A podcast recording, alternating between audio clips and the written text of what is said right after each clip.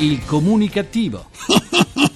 Perché l'ignoranza fa più male della cattiveria. Ideato e condotto da Igor Righetti. La folla mi voleva, Santo subito, l'onore mi voleva, santo subito, il prete mi voleva, santo subito, Ginevra mi voleva. Buona comunicazione dal vostro comunicativo di fiducia Igor Righetti e bentornati alla nostra seduta radiofonica di gruppo di sana comunicativeria numero 1706. Cominciamo la terapia di oggi parlando di Osama Bin Laden e non di Obama Bin Laden, non facciamo confusione. Eh? Le foto della morte troppo atroci per essere mostrate è quanto ha affermato il portavoce della Casa Bianca. Il comando americano che lo ha ucciso deve proprio averlo ridotto molto male, tanto da sfigurarlo. Eppure è molto importante mostrare alle popolazioni il corpo inerte di un qualunque individuo che si sia macchiato di orrendi misfatti e Osama Bin Laden è stato un autentico incubo e non soltanto per gli americani. È da sempre consuetudine nel caso di uomini ritenuti pericolosi che, se uccisi, siano mostrati al pubblico. È un rituale antico che oggi si avvale della televisione, ma in passato, quando internet e la tv non c'erano, si attuavano altri modi di comunicazione. È sempre stato importante mostrare al popolo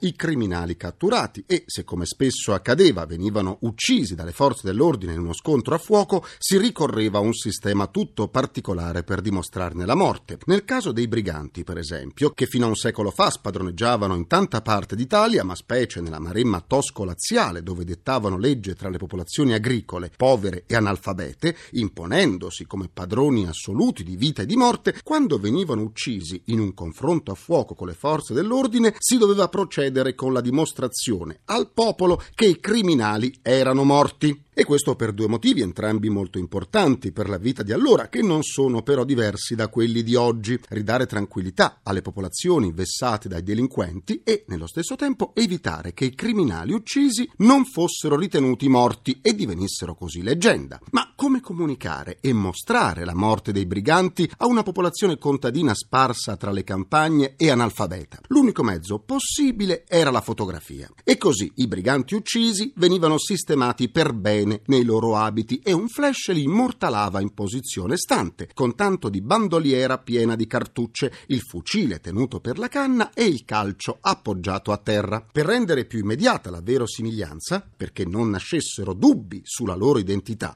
venivano ripresi con gli occhi tenuti aperti grazie all'inserimento di stecchini nelle palpebre. Le foto venivano poi collocate nelle caserme dei carabinieri per la parte toscana e di quelle dei gendarmi pontifici nella parte laziale. A diffondere la notizia della loro morte pensavano poi cantastorie che da queste morti trovavano il modo per campare. Insomma, se la Casa Bianca ha difficoltà nel mostrare le foto di Osama Bin Laden morto, può trovare ispirazione in uno dei trattati in uso per i briganti. A Parigi, vicino alla piazza della Bastiglia, è nato il primo albergo self-service senza personale di servizio e completamente automatico. 40 camere arredate con un design moderno e dotate di iPad e Wi-Fi. La prenotazione può essere fatta soltanto su internet, quindi viene rilasciato un codice d'accesso per i suoi servizi. Anche la registrazione si fa senza alcun intervento umano, attraverso un touchscreen. La colazione è a base di prodotti biologici servita in vassoi monodose. Tutto ciò che serve può essere acquistato tramite distributori automatici. Dato che in questo albergo non è prevista la presenza umana per il servizio, mi sorge una domanda. Chi fa le pulizie della camera e del bagno? Le stanze si autoigienizzano in modo automatico a un determinato orario, lavando anche chi sta ancora in camera? Oppure in mattinata arriva un esercito di robot armato di aspirapolvere e disinfettante? Oppure il cliente deve provvedere alla pulizia della propria stanza, ma all'albergo evita di comunicarlo perché perderebbe il fascino della tecnologia? Chissà. Sì, viaggiare, evitando Eh sì. le buche. Diamo ora la linea al mio avatar per il nostro grrrr giornale radiocomunicativo che evita l'ingiallimento dei denti. A causa della manifestazione degli autotrasportatori che protestavano contro i continui rincari del gasolio, Roma è stata invasa da tir che procedevano a passo di lumaca. Al di là della giusta natura delle motivazioni degli autotrasportatori, nella capitale c'è stato un grande disagio per tutti gli automobilisti. A seguito di questo episodio sembra che alcuni pendolari abbiano proposto che dopo i tir lumaca vengano previste le auto canguro. Almeno salterebbero la fila! I carabinieri del NAS, il nucleo antisofisticazioni, hanno arrestato un noto oculista di Palermo accusato di concussione continuata per aver chiesto il pizzo a una trentina di pazienti per accorciare i tempi di attesa sugli interventi di cataratta. Forse il medico, essendo un oculista, non si aspettava che i NAS lo potessero tenere d'occhio? Sam Jones, attore di telefilm americani come ER e Smallville, è stato arrestato con l'accusa di spaccio di droga. Sembra che Jones sia stato trovato in possesso di circa 10.000 pillole. L'attore si è difeso affermando che stesse spacciando soltanto per aiutare un suo amico che aveva un debito. Jones dimostra così di possedere una fantasia senza freni e questo è strano, molto strano, viste le tante pasticche che gli sono state trovate. Eh già, vi ricordo che le sedute del comunicativo possono essere ascoltate anche sullo smartphone e sul sito ilcomunicativo.rai.it dove potrete pure scaricarle in podcasting e sentirle in caso di voce cigolante. Per scambiarci un po' di sane comunicativiere vi aspetto sulla nuova pagina Facebook del comunicativo facebook.com slash barra il comunicativo. Oggi saluto mia nonna e i comunicativi Stefania Sgardiolo, Katia Primo, Marcello Severi, Nadia Pirosi e Mariano Brizzi. Colgo l'occasione per fare i miei migliori auguri di buon lavoro al nuovo direttore generale della RAI, Lorenza Lei, nominata all'unanimità dal Consiglio di amministrazione. È la prima donna a ricoprire l'incarico di direttore generale della RAI. Soffermiamoci ora sul nostro modo di vestire. Dalla foglia di fico siamo passati alla griffe. Ecco, ho parlato di foglia di fico e Tarzan fa subito la sua comparsa, questo megalomane egocentrico che altro non è.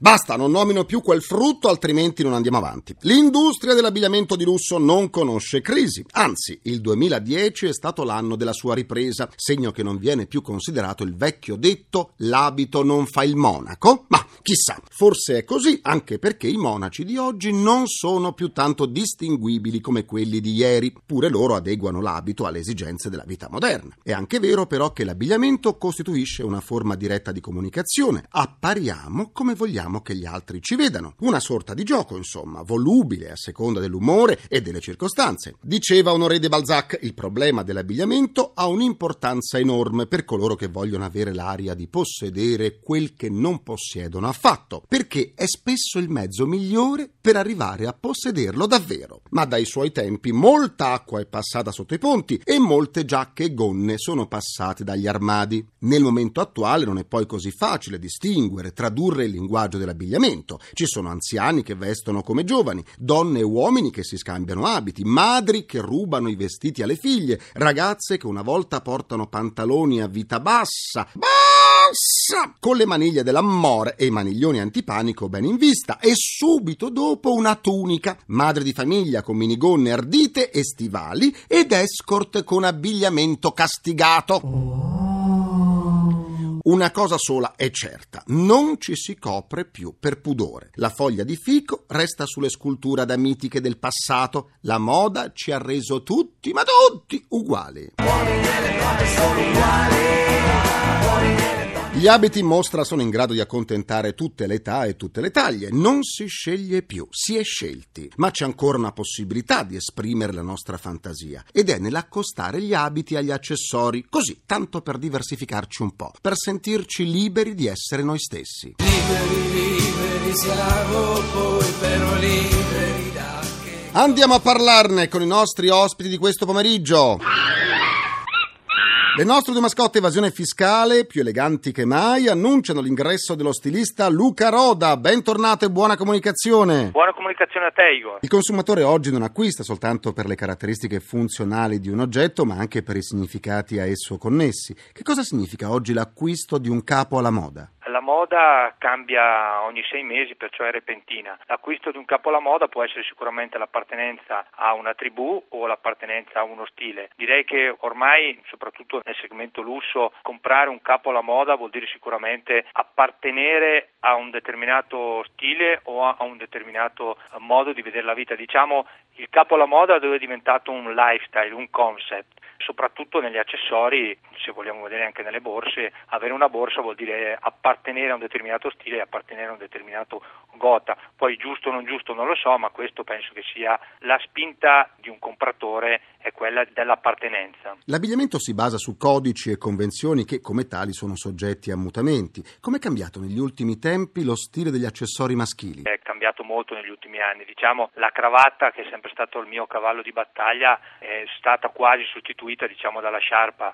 molte persone che prima portavano le cravatte durante le ore diciamo, di libertà ormai portano le sciarpe, diciamo, la cravatta è diventata più un must eh, lavorativo che un piacere, anche se io personalmente trovo che la cravatta deve essere sempre portata per piacere e non per dovere. Insomma. Marchion è noto per i suoi maglioni portati su camicie con il collo aperto. Quando la cravatta è in oppure out? La cravatta è in eh, quando ci sono delle particolari situazioni, trovo in, in, cerimonie come possono essere anche se vogliamo vedere il matrimonio, la trovo out in discoteca. Mi ricordo che negli anni Ottanta si andava in discoteca con la cravatta, sì, che ormai è super out in discoteca la cravatta e in, in, determinate situazioni che possono essere anche colloqui di lavoro più formali, ma nelle situazioni informali direi che la cravatta è sicuramente diventata out. Grazie allo stilista Luca Roda e buona comunicazione. Buona comunicazione.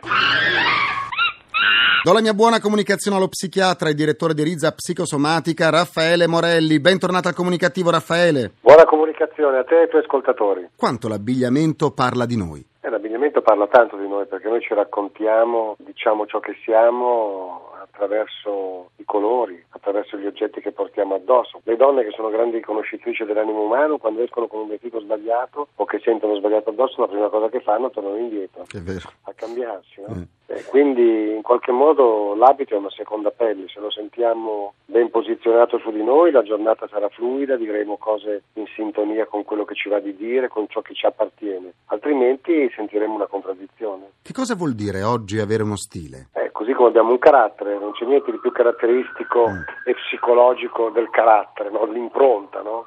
chi siamo noi, un'impronta. Ecco, se l'impronta in qualche modo viene meno, se perdi le tue caratteristiche, una buona esera si arrampica, una persona orgogliosa deve esprimere il suo orgoglio, quindi lo stile, l'abito deve in qualche modo rappresentare il tuo modo di essere. Noi vediamo persone che hanno un abito che si impone, altre che hanno un abito che prende le distanze, altre che hanno un abito dove si vede l'introversione, cioè nell'abito c'è il nostro stile, c'è lo stile del nostro carattere, che è la nostra impronta, la nostra diversità, la nostra unicità. C'è chi si veste e c'è chi si copre. C'è chi si veste, c'è chi si copre, c'è chi esibisce, c'è chi nasconde eh. c'è chi vuole che si notino soltanto certi dettagli, certi particolari, c'è chi mette il colore per esempio nella cravatta e spegne altri colori, c'è chi vuole attraverso l'abito mostrare dei lati di sé, delle impronte di sé, non tutto ciò che è. Nella quotidianità è diffuso progettare un'immagine di sé, costruirla con tecniche e artifici e presentarla poi come naturale. È una tendenza a nascondere ciò che si è? Sì, è una tendenza, purtroppo è una brutta tendenza perché mm. per la mia esperienza di psichiatra e di psicanalista, quando una persona costruisce diciamo, il carattere o costruisce un modo di essere con gli altri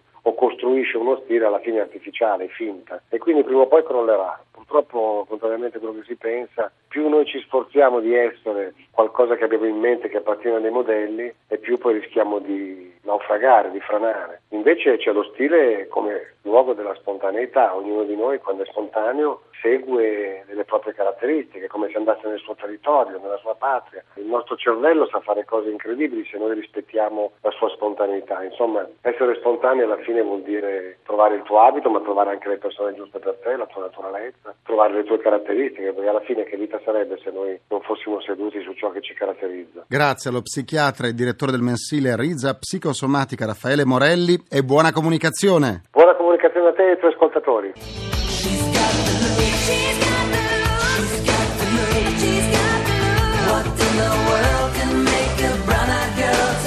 Concludo anche questa seduta con il mio immancabile pensiero comunicativo. L'attore e cantante Justin Timberlake ha ammesso di provare imbarazzo nel girare scene di nudo, tanto da confessare che nel film Friends with Benefits ha indossato un calzino per coprire le sue parti intime. Almeno speriamo che non fosse bucato. Ringrazio i miei implacabili complici Vittorio Lapi, Walter Ghetti, Carla Pagliai e Massimo Curti. Un ringraziamento a Francesco Arcuri. Alla console. Alla console c'è sempre lui, il nostro Harry Potter Gianni Fazio. Vi comunico che da martedì prossimo fino al 30 maggio la terapia del comunicativo andrà in onda soltanto il sabato alle 10.15 per lasciare spazio al Giro d'Italia. Per evitare di somatizzare le tante schifezze che ci circondano, potete sempre andare sul sito alcomunicativo.rai.it e ascoltare le sedute che vi siete persi. La terapia quotidiana del comunicativo tornerà domani, sempre alle 17.20 e sempre su... Rai Radio 1. La voce ufficiale di Radio 1 non è mai afona. Buona comunicazione dal vostro portatore sano di comunicattiveria, Igor Righetti. Grazie, buon proseguimento e buona serata. A domani. Il comunicativo. Perché l'ignoranza fa più male della cattiveria. Ideato e condotto da Igor Righetti.